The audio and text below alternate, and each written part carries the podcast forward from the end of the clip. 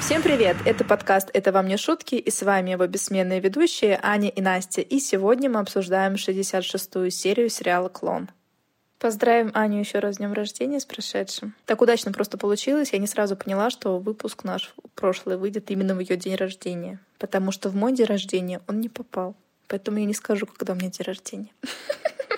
Но это был не только мой день рождения, это был еще день рождения Мурилу Бенисио. Да, который исполняет роль Лукаса, Диогу, Лео. Но мы про это уже узнали, конечно же, опосля. Да, потому что за нашими днями рождениями мы следим, за днями рождениями персонажей сериала, который мы обсуждаем, мы не следим, но мы исправимся. Не надо обещать, Ань.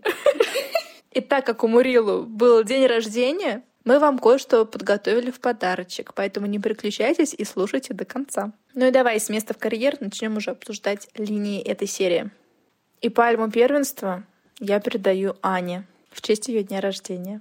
В этой линии мы поговорим про Иветти и про семейство Феррасов. И начнем мы с более приятного, конечно же, с Иветти.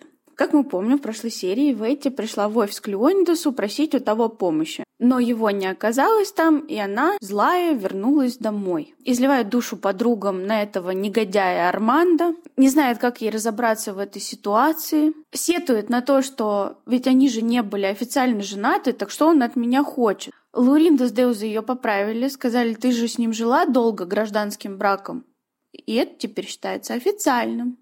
И Иветти с этим мириться не собирается. Она говорит, я сама у него попрошу пособие, ведь он у меня тогда украл деньги. И продолжает надеяться, что львёночек ей поможет. И говорит, что если бы вот он был в Рио, то он бы разобрался бы в два счета с этой проблемой. А Иветти все продолжает плодить проблемы и надеется, что кто-то за нее что-то решит. Ну не кто-то, а конкретно львёночек. Я бы тоже себе хотела такого решалу. Только этот решала, от нее убежал черный выход. Да, он сейчас типа в Сан-Паулу. И Иветти упорно не хочет брать ответственность за свои поступки, за свою жизнь на себя.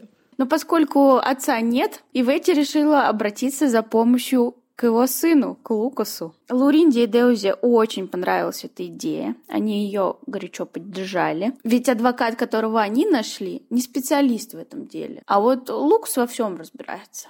Но они сказали, что Лукас наведет их на адвоката, который специалист в этом деле. А откуда тогда вообще у них этот адвокат, с которым они должны были встретиться в баре? Я думала, они изначально его нашли для того, чтобы он с этим делом помог. Я думаю, просто нашли какого-то знакомого адвоката.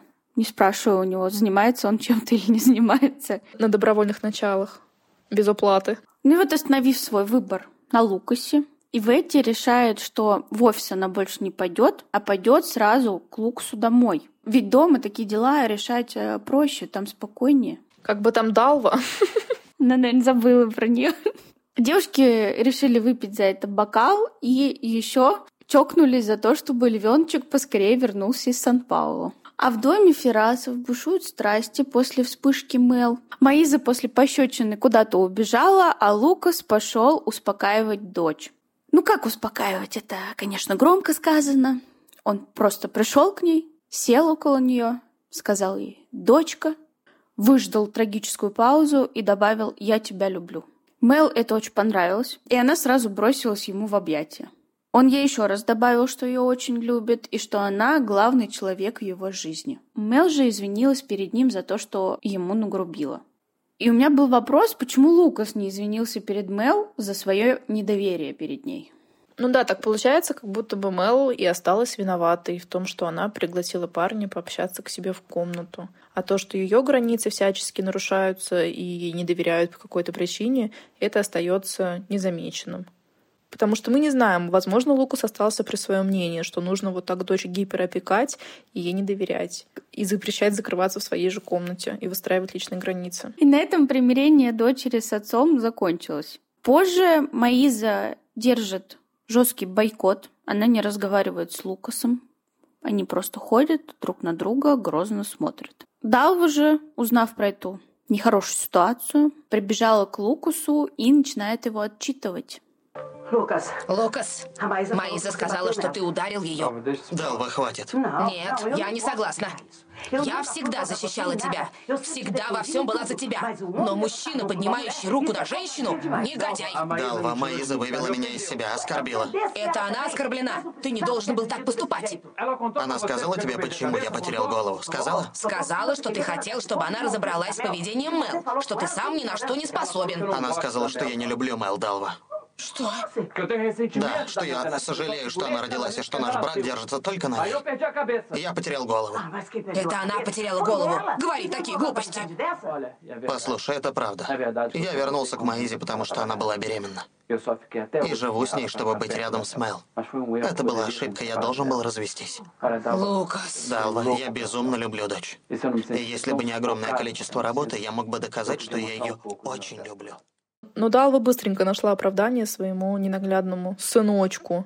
То есть можно оправдать домашнее насилие тем, что Маиза сказала неприятные слова Лукасу. Он ей тоже много очень неприятного делал, но почему-то она его не бьет. Хотя, может быть, следовало пару раз огреть его сковородкой. Он вообще изменяет направо-налево, и она про это знает. И я думаю, что он знает, что она знает. И вот это вот, если бы немного работы, я бы больше уделял времени дочери. Во-первых, незаметно, чтобы Лукас много работал. Да, то на пляже, то в кресле, то журнал читает, то сидит в справочнике, что-то шарит. То вот почему-то успевает находить себе любовниц на предприятии, как они это называют, и гулять с ними, дарить им подарки, проводить с ними время. А почему-то на дочку, на любимую, на самого главного человека в своей жизни у него времени нет. Удивительно, как же так, Лукас? Как-то, может быть, стоит озаботиться тайм-менеджментом, чтобы у него хватало времени на работу, но любовница на дочку. Либо дочку поставить приоритетом повыше, чем любовница. Как тебе такое, Илон Маск? Это, кстати, не первый раз, когда нам показывают, как мужчина бьет женщину в этом сериале. Был Али, который оттаскал Жади за волосы и давал ей пощечину несколько раз. И своей жене Дуне то же самое. Был Леонидас, собственно, папочка Лукаса, который и Ивете тоже как-то дал пощечину, и, может быть, тоже даже не раз.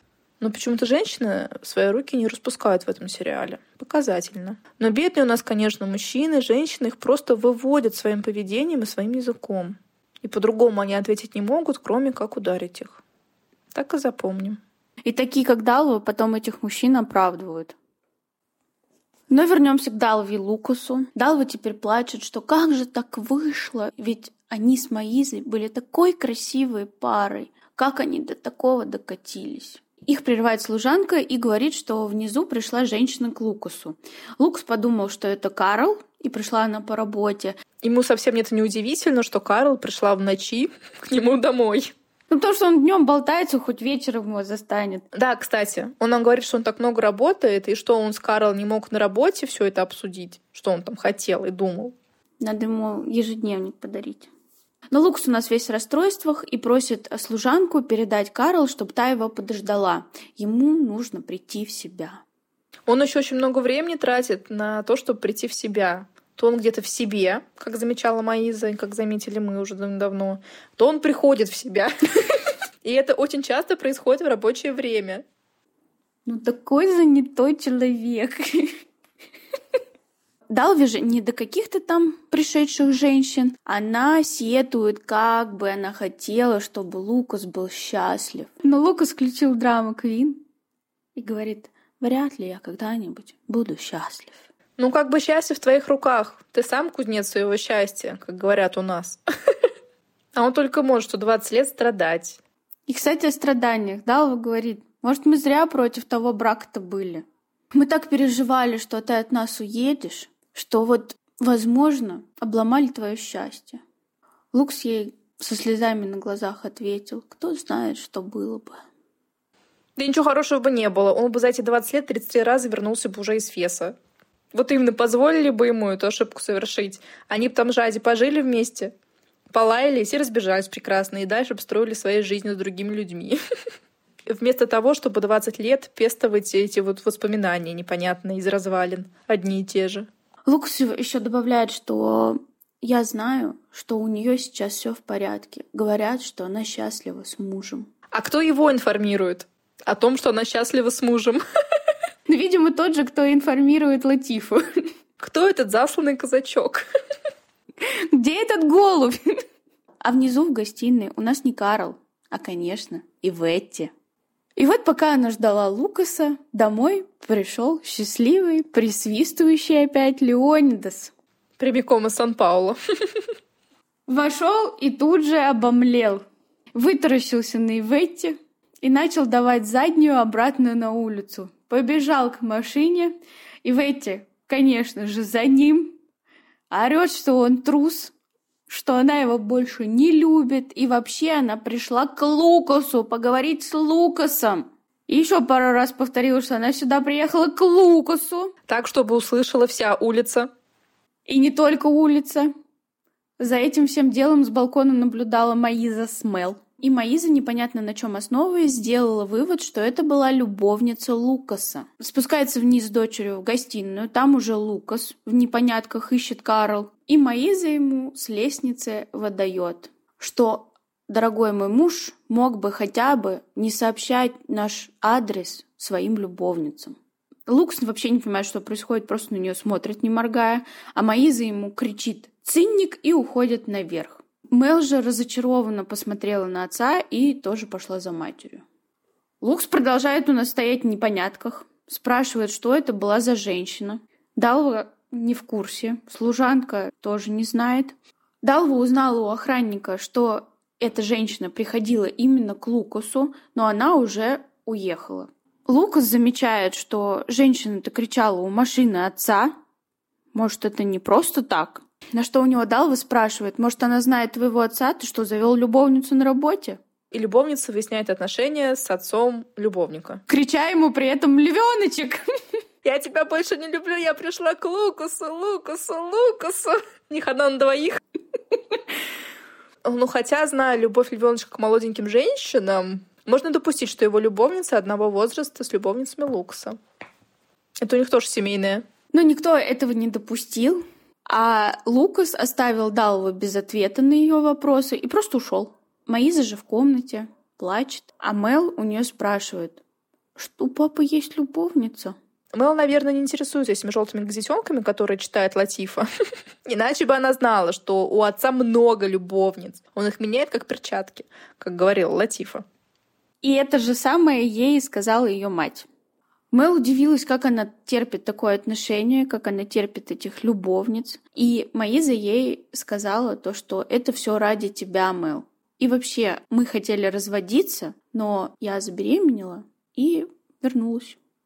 Это ты во всем виновата, Мэл. Ты. Из-за тебя мы с отцом несчастливы. Ты виновата во всем. Вот так вот это слышалось, то, что она говорила своей дочери. Мало у Мел комплексов и чувства вины. Вот, пожалуйста, еще один. Спасибо. Мел говорит, я не хочу, чтобы ты жертвовала собой ради меня. Если вам надо, разводитесь. Маиза плачет и говорит, что уже нет смысла. Лучшие годы потрачены на этот брак.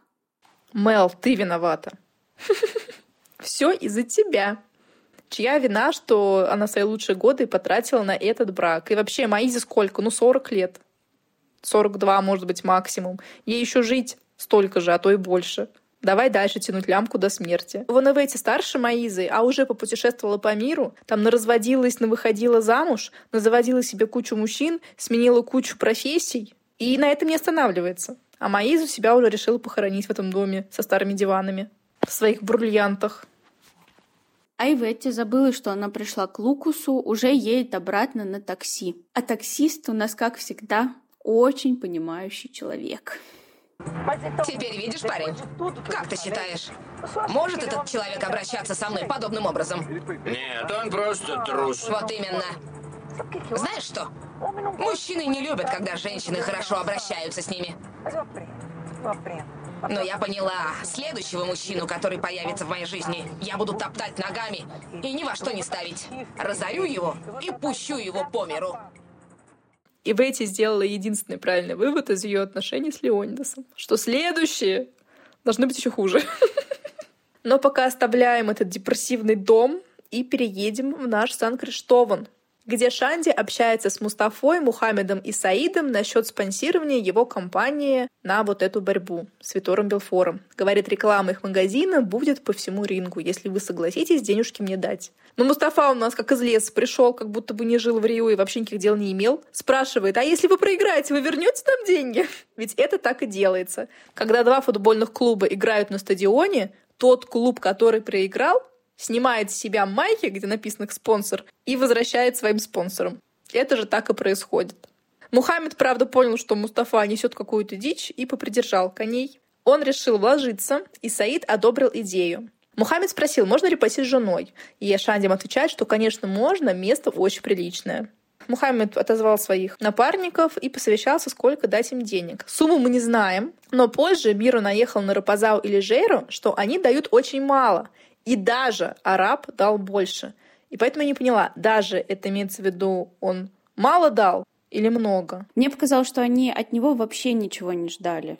И поэтому обрадовались. Но я тоже так подумала. То есть сумму мы не знаем, насколько там Мухаммед готов вложиться в продвижение лампа Аладдина. Лежейру и Рапазау начали прибедняться, что у них кризис всегда, постоянно, денег нет, и вообще посмотри, где мы работаем и как мы выглядим. Но Миру им не верит, говорит, что видела Рапазау в импортной машине. Ну, конечно же, Рапазау и Лежейра говорят, что это была машина клиента и ни в коем случае не их. В итоге они сказали, денег нет, но вы держитесь. Но они готовы наклеить на каждую машину, что отремонтируют, имя Шанди. И как это поспособствует продвижению его компании. Они владельцев вообще спросят?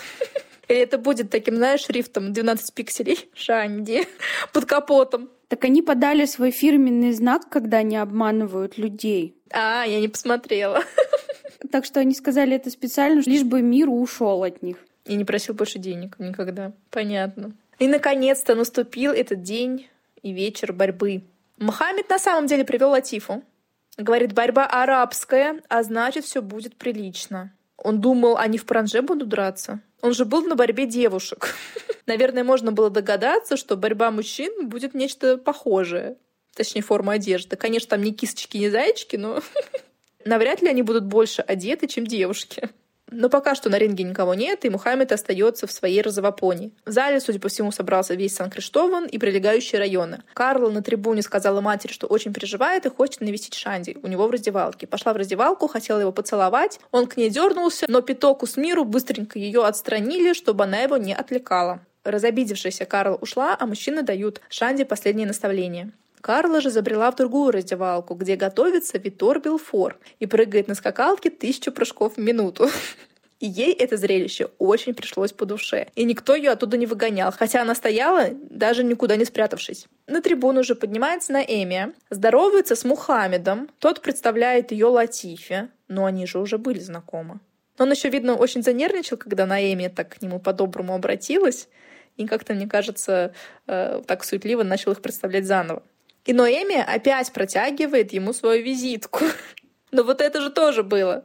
Или она не теряет надежды, что он все-таки дойдет. Но она рекламирует свой массаж, и Мустафа спрашивает, а можно я приду? Наэми говорит, конечно, можно. И ему тоже дают эту визиточку. Наэми от них отходит на свое место, и Рапазау смотрит на нее и говорит, как-нибудь займемся массажем вместе, и подмигивает. Но Наэми зло ему гавкает, чтобы и ноги его там не было. Ну, кстати, я заметила, что она ему очень нравится. И до этого тоже были такие сцены в баре Дона Журы. Латиф попросила, чтобы Мухаммед отдал ей визитку. Но Мухаммед говорит, пусть она будет у меня. Но Латифа настаивает, забирает у него визитку и демонстративно рвет. Говорит, что не хочет, чтобы он общался с этой женщиной, потому что она нахальная. А Базили уходит по трибуне и опять собирает пожертвования. А теперь на что? Он говорит на Шанди, в смысле? На его реабилитацию? Чтобы ему потом в Арабию поехать. Если он выиграет эту борьбу, то у него уже должен быть какой-то выигрыш, нет? Как это вообще работает? Ну, как минимум, больше спонсоров должно будет слететься. Ну, посмотрим. Жора там активно поддерживает своего сына, рассказывает всем, какой он замечательный, сильный, и всех побьет и уничтожит. И сама готова драться, потому что кто-то говорит, что Шанди ей не сын, кто-то говорит, что он слабее Витора. Адетти приказала Базилию привести Карлу, а то та пропала непонятно где. А Карла у нас в раздевалке все продолжает влюбленными глазами смотреть на Витора. Он, в конце концов, ее тоже замечает и говорит ей прийти в раздевалку после борьбы. И, внимание, Карла обещает прийти. Как бы это странно ни звучало, учитывая, что у нее есть любимый парень Шанди. К ней подходит Базилио и спрашивает, не перепутала ли она раздевалки. Она на это отвечает, что Витор — чемпион мира, и его знают даже в Японии. И что? Все равно это не раздевалка ее парня. А пока Витор скачет и потеет, Шанди у нас делает растяжечку и спрашивает, где Карла. Говорит, что если выиграет, то обязательно женится на ней. Карла, очень довольная собой, возвращается на трибуну как раз к началу боя. Выходит щупленький Шанди и шкаф Витор. А Минья очень впечатлилась размерами Витора. Хотела что-то сказать Жюри, но та любуется сыном и уверена, что он победит этого Витора. На другом ряду Мухаммед у нас в ужасе, что мужчина в трусах пытается отвернуть лицо жены, но Латифа говорит, что смотрит только на лица, на остальное она не смотрит. Интересно, как это? Мустафу не интересует мужчина в трусах, его интересует, почему на ринге нет рекламы волшебной лампы. Наконец, бой начался. Преимущество сразу же было на стороне Витора. Он повалил Шанди и делал захват. Жюри кричит: «Уберите с него эту оглоблю!» и идет на ринг. Кричит Миру, чтобы он спас своего друга. Но Мира ее пытается оттащить, но Жюру не оттащить. Она отбрасывает всех мужчин, которые там стояли, открывает ринг и заходит туда. Лупит Витора по голове. Он, естественно, от неожиданности ослабляет хватку, и Жюру оттаскивают четверо мужчин, мне кажется. Кстати, тут был такой странненький момент в видео, когда она вот его отлупила, он как будто бы резко подпрыгнул, перевернулся и подскочил. Это выглядело как обратная съемка. Тебе не показалось? Или ты не видела? Я сделаю дополнительное видео. Я в шоке была от ее удара. И каким-то образом сразу же вот после этого перформанса судья объявил Шанди победителем. Что за борьба такая интересная? В чем ее суть? Там же даже не было нокаута, потому что Витор сразу встал. Там вообще ничего не было. А вот бой только начался, там, наверное, должны быть раунды какие-то, нет? Ну да, потому что нам до этого показывали начало первого раунда. А еще это же борьба Абу-Даби, и в этой борьбе не делают захватов. Я, правда, не проверяла в интернете правила игры, но нам, во всяком случае, говорил Шанди, что в этой борьбе не дерутся, не хватаются и не делают захваты. Нет, там не дерутся кулаками. Захваты делают, да? Да. Ну ладно, извините. И вот вечер закончен. В баре Шанди злится на мать, что она поставила крест на его карьере. Она говорит, ну ты же выиграл. Чё крест-то? Какой крест? Ты же выиграл. Миру ей отвечает, что это вы выиграли, Дон Жюри. Шанди все сокрушается, что она его опозорила, и Питоку добавляет, что не только его. Жюри возмущается, что если бы не она, то от Шанди бы живого места не осталось. А друзьяшки такие замечательные просто стояли и смотрели, как он, этот Витор, лупасит их лучшего друга. Почему они таращились вместо того, чтобы его защитить? На самом деле, Жюри, так борьба и работает. Ей просто никто не объяснил правила. Она жертва обстоятельств. Защищает своего птенца. Она сказала, что закрывает их счета, Питоку с Миру, психанула и выбежала из бара. Шанди расстроенный пошел к Карле, потому что после боя он в суматохе ее потерял и не видел, она к нему не подходила. Втроем они выходят из бара. Шанди говорит, что очень беспокоится за свою Карлинью. И тут они видят Карлинью в обтягивающем черном платье и рядом с красным спорткаром. И она посылает матери, которая стоит на балконе их дома, воздушные поцелуи. После этих воздушных поцелуев Карла оборачивается и видит Шанди, растерянно смотрит на него и просто поворачивается к нему задом и садится в машину. У Шанди рухнул весь мир. То есть все, что говорили про Карлу и то, что нам намекали в сериале до этого, все оказалось правдой. Нам ее тут выставили просто как такой, знаешь, стереотипной красоткой, без мозгов, которая кидается просто на деньги. Голддиггерша такая, из Сан-Криштована. Девочка без чувств, девочка без морального компаса и каких-то моральных ориентиров. Но может, конечно, она влюбилась в Витора из-за его души. Большой, широкой.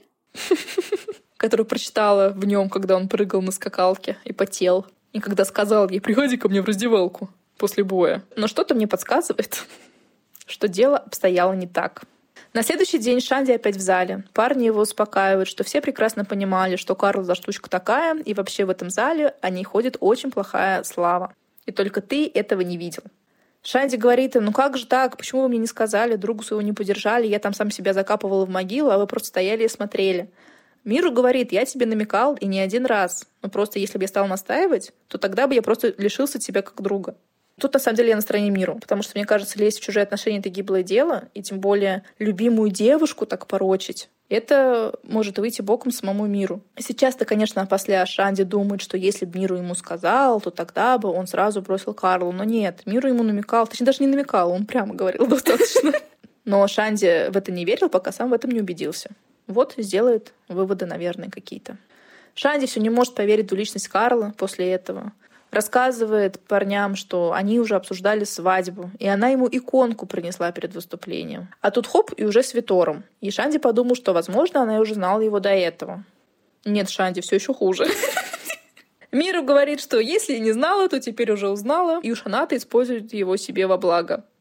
Шанди тут весь ощерился и говорит, что хочет мести, и настал его черед дать сдачи. Как это будет выглядеть, мы пока что не знаем. Адетти же хвастается Наэми Эдвалду, что чемпион мира без ума от Карлы и купил ей дорогущие часы. Сказал, что возьмет ее в Японию, и она будет там же драться. А с чего это она должна там драться? Она же не профессиональная бойщица. Для привлечения внимания. А это, получается, все на следующий день был? Да, да. Элитные эскортницы подарили часики. Но Адетти очень этим гордится, что Карла наконец-то нашла кавалера себе по статусу, по красоте, наверное. Что Карла предлагает ему свою красоту, а он вот расплачивается с ней дорогущими часами и поездкой в Японию. Но мне кажется, Адетти скоро расстроится. Наэми как-то с недоверием относится к этому чемпиону. Говорит, что Шанди, у них была любовь, и Шанди парень прекрасный, все его тут знают. Но Адетти говорит, что Витора знает весь мир. Чем он незнакомый? Логично. Наезжает на Наэмию, мол, я бы на тебя посмотрела, если бы твоя дочка встречалась с каким-то беспородным босиком. Не лезь не свое дело, отстань, и вообще ее там обматерила, и Наэмия, возмущенная, от нее ушла. Адетти говорит Эдвалду, что все завидуют Карле, людишки. Позже Карла идет по району, виляя бедрами. Базилио зовет Дону Журу. Та смотрит ей вслед и говорит, что Шанди только от этого всего выиграл. И велела Базилио закрыть в ее баре счет матери и дочери, чтобы они ходили в магазин за 2 километра от дома. Из своего подъезда на эту сцену смотрят Мухаммед, Мустафа и Латифа и удивляются, как разговаривают бразильские женщины. Жура же орет, как мужчина. Мустафа говорит, а жалко, что у нее такая мужественная энергия, ведь она такая красивая женщина. И Мухаммед добавляет «на всю кровать». Латифи тут же подурнела. Но Мухаммед ее успокаивает, говорит, что «ну, дорогая, никто же не назовет Журу газелью». Мухаммед — мастер комплиментов. Не успел подумать, прежде чем изо рта вырвалось, да? С Анкриштованным закругляемся на эту серию. И настала пора поговорить про Жади и Саида. Саид с Жади не пошли на борьбу, потому что они живут светской жизнью. Они пошли в ресторан на ужин. И там они встречают Альбьери, который, как оказалось, тоже живет светской жизнью. Отдельно от жены. Но она сейчас вряд ли на него обижается, потому что ее все мысли об Алисинье. Жади увидела Альбьери, окликнула его, представилась, но он ее не узнал. Но она ему напомнила, сказала, что она племянница дяди Али. И тут мы узнаем фамилию Али Айбиби. Айбиби. Не знаю, мне в общем стало смешно. Али Айбиби. Да, смешная фамилия. Причем, а я услышала Адиди. Так Айбиби или Адиди? А вот вопрос. Саид обрадовался и предложил Альбьери присоединиться к ним. Альбьери начал рассказывать, что он учился с Али в одном колледже, недалеко от Лондона. Как интересно. Получается, они учились даже не в Бразилии, даже не на своем континенте, там ни в Северной, ни в Южной Америке, а учились аж в Европе, аж в Англии. Ты представляешь? А на кого они учились? Получается, на что-то с богослужением связано, да, изначально? А потом Альбьери пошел еще дальше учиться на генетика, когда разочаровался во всем этом. Правильно? Получается. Но, может, они на разных факультетах учились? Ну, не с богослужением, с религией там связано. Мне показалось, что они прям вот именно вместе учились. Там, по-моему, говорилось, что раньше Альбьери был ближе к Богу. Что-то такое. Да, было. И там вот как раз они и познакомились, и задружились с тех пор. Интересно. Это очень высокий уровень. Там же очень дорогое обучение в Англии. Кто ему оплачивал? Кому? Али или Альбьери? Обоим. Я думаю, они оба состоятельные. Ты видела дом Али? А Альбьери, видимо, из какой-то непростой семьи. Мажоры в молодости были. Однако.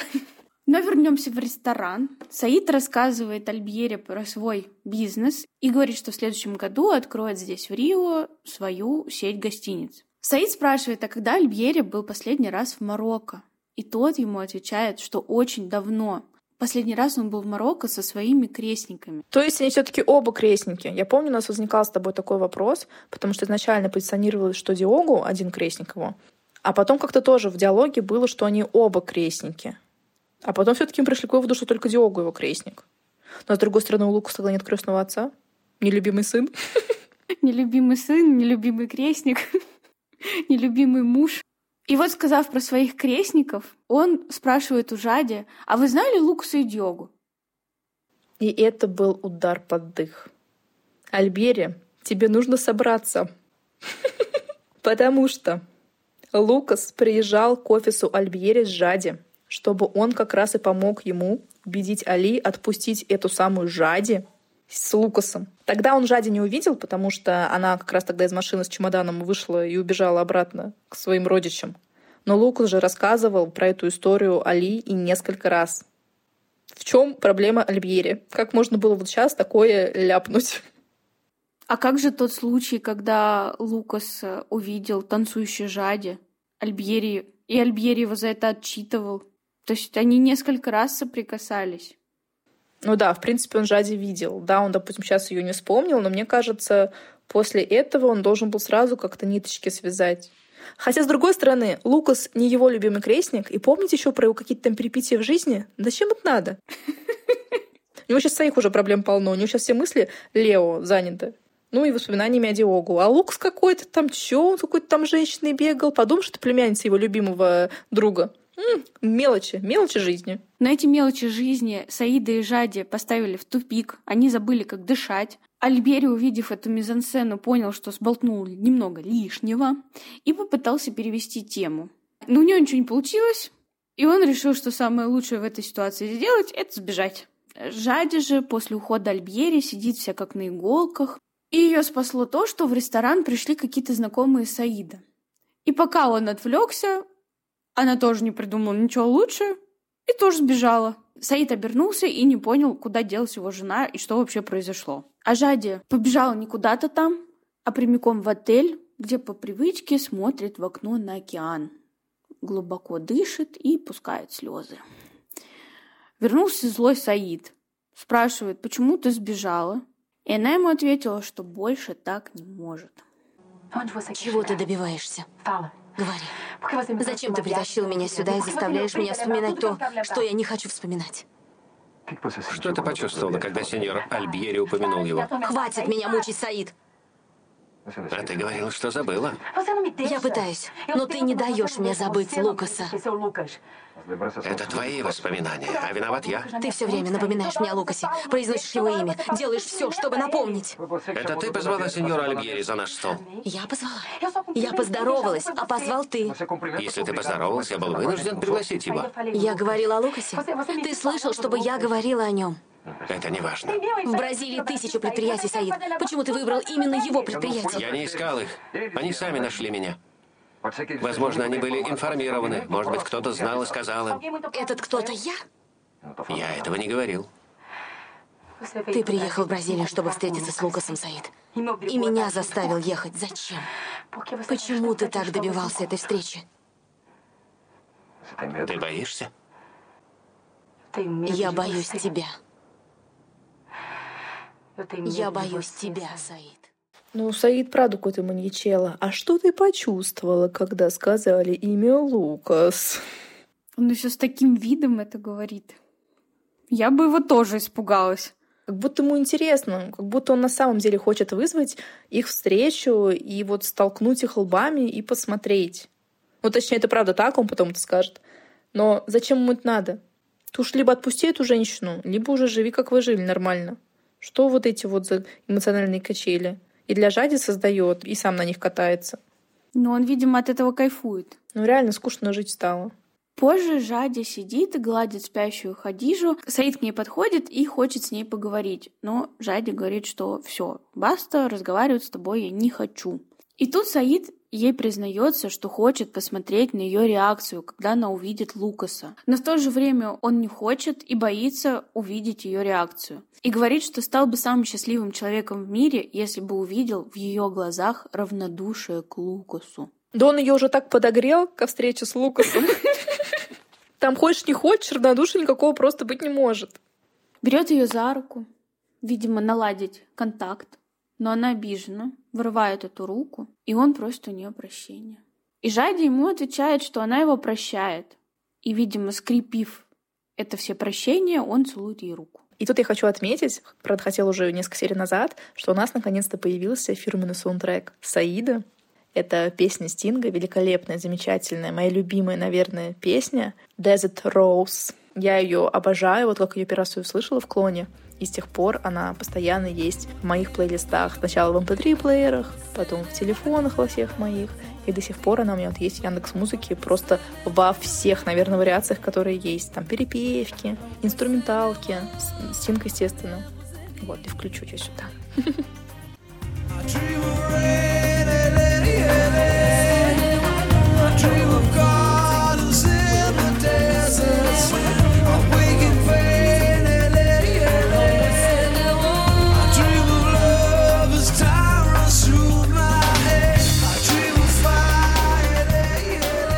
А у Маизы, кстати, тоже появился, да, ее саундтрек? Mm-hmm. Лара Фабиан, «Миу Гранде Амор». Тоже мне очень песня нравится с тех пор.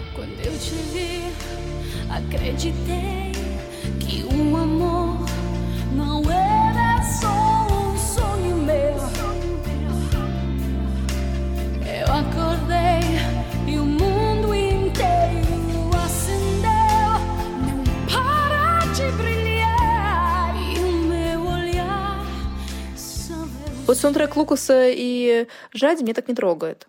А вот именно у этих двух героев очень классная песня. И мне ассоциируется вот только с «Клоном», наверное. И на сегодня у нас осталось 2 крошечные линии, про которые я сейчас расскажу.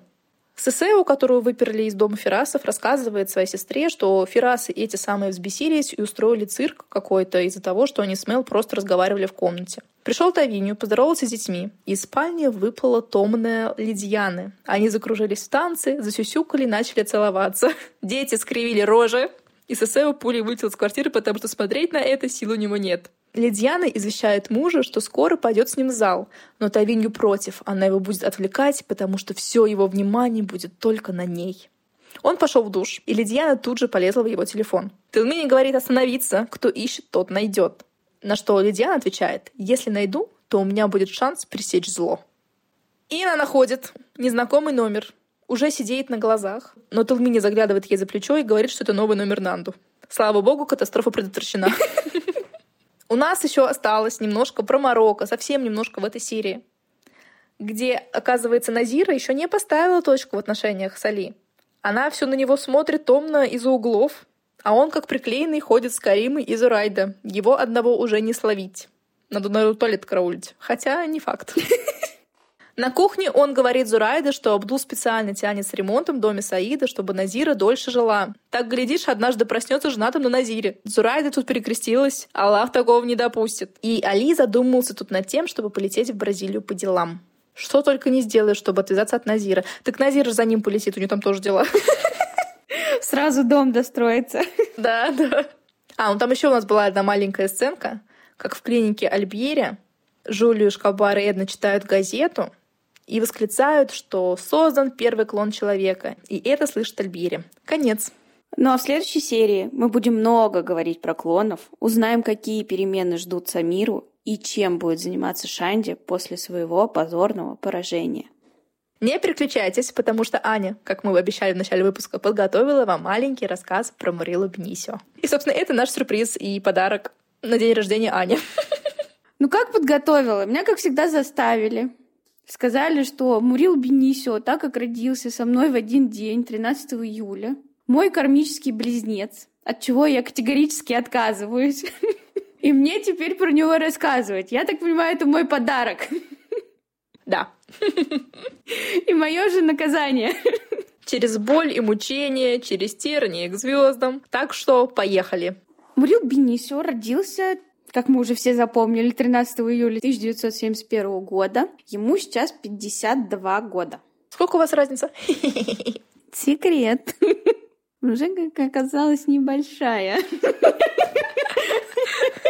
Родился он в довольно-таки обеспеченной семье, хоть она и была многодетной, но всем детям они уделяли достаточно внимания, и в юношестве на его занятия родители не скупились в деньгах, даже помогли ему улететь в Америку. Но там он жил на собственные средства и даже работал официантом, чтобы не брать денег у родителей, пока учился на актера.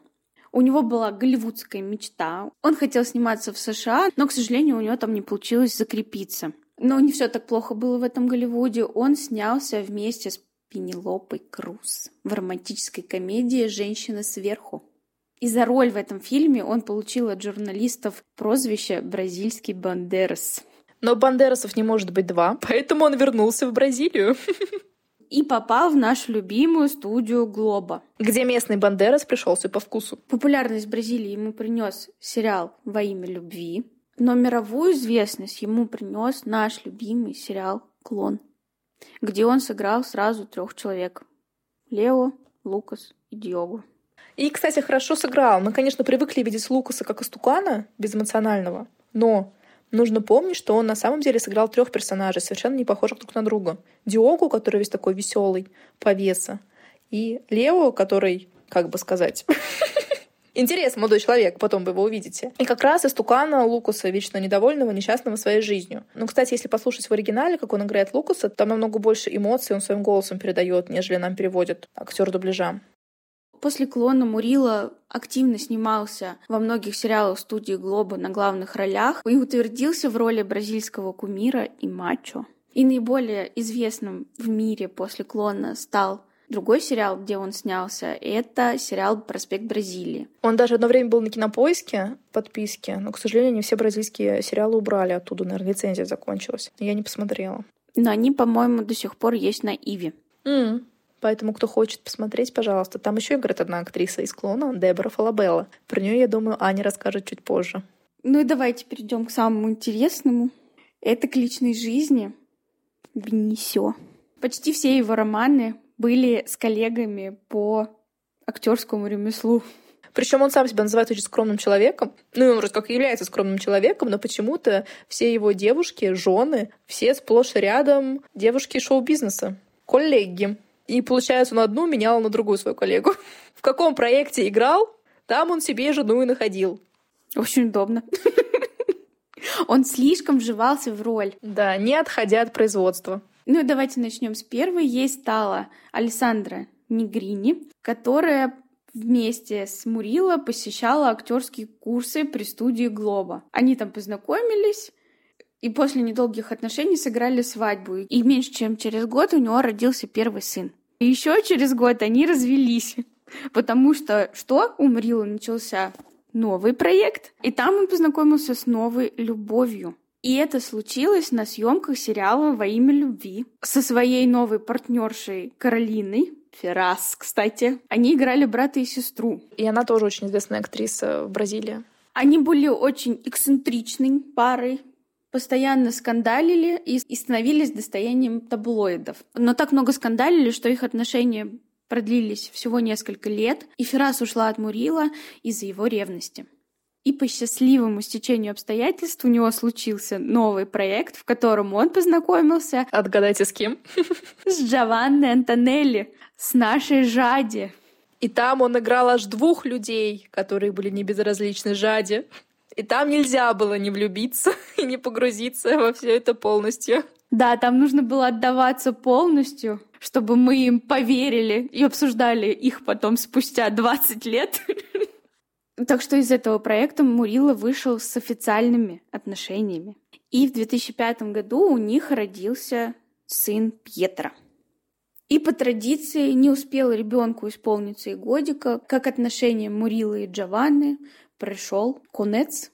В официальном браке они не были, они все это время жили в гражданском браке.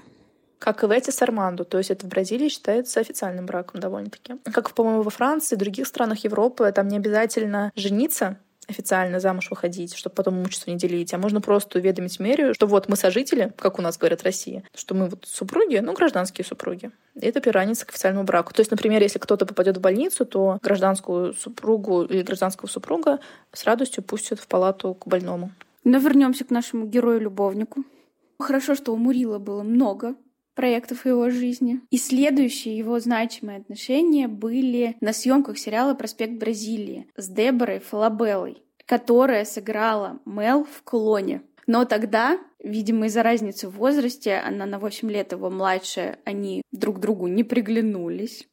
Потому что там была Жади. Ну, он там был всеми фибрами души с Жади. Для Мэл он папочку играл. Но Дебора до него доросла, и эти отношения в жизни Мурила, наверное, были самыми продолжительными, потому что с Деборой он встречался аж почти 7 лет. И они тоже жили гражданским браком, официально не вступали. Да это столько штампов потом. Конечно.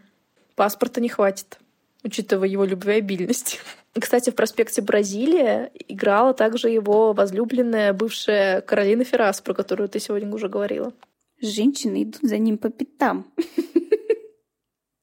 Но отношения с Деборой его, видимо, немножко остудили, потому что сейчас Мурилу не распространяется про свои отношения, и мы не знаем, кто стала его следующая жертва.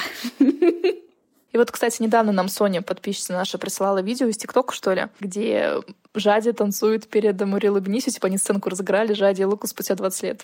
Можете поискать в нашем телеграм-канале. Оно того стоит. Но я потом видела, что его расфорсили и на Ютубе. Да, оно везде есть. Да, то оно везде появилось. Конечно же, такое появление. Сейчас он также продолжает сниматься и в сериалах, и в фильмах, даже выступает в качестве режиссера. И последние новости о Мурило из «Нельзя грамма», что он теперь лысый и катается на скейтборде. Лысый в смысле облысел или побрился? Побрился. А, ну ладно. И вот теперь этот выпуск действительно закончился. Ждем вас через неделю в том же месте, в то же время. Пока-пока. И так как у Мурило был Бенисио, в честь этой знаменательной... Был Бенисио.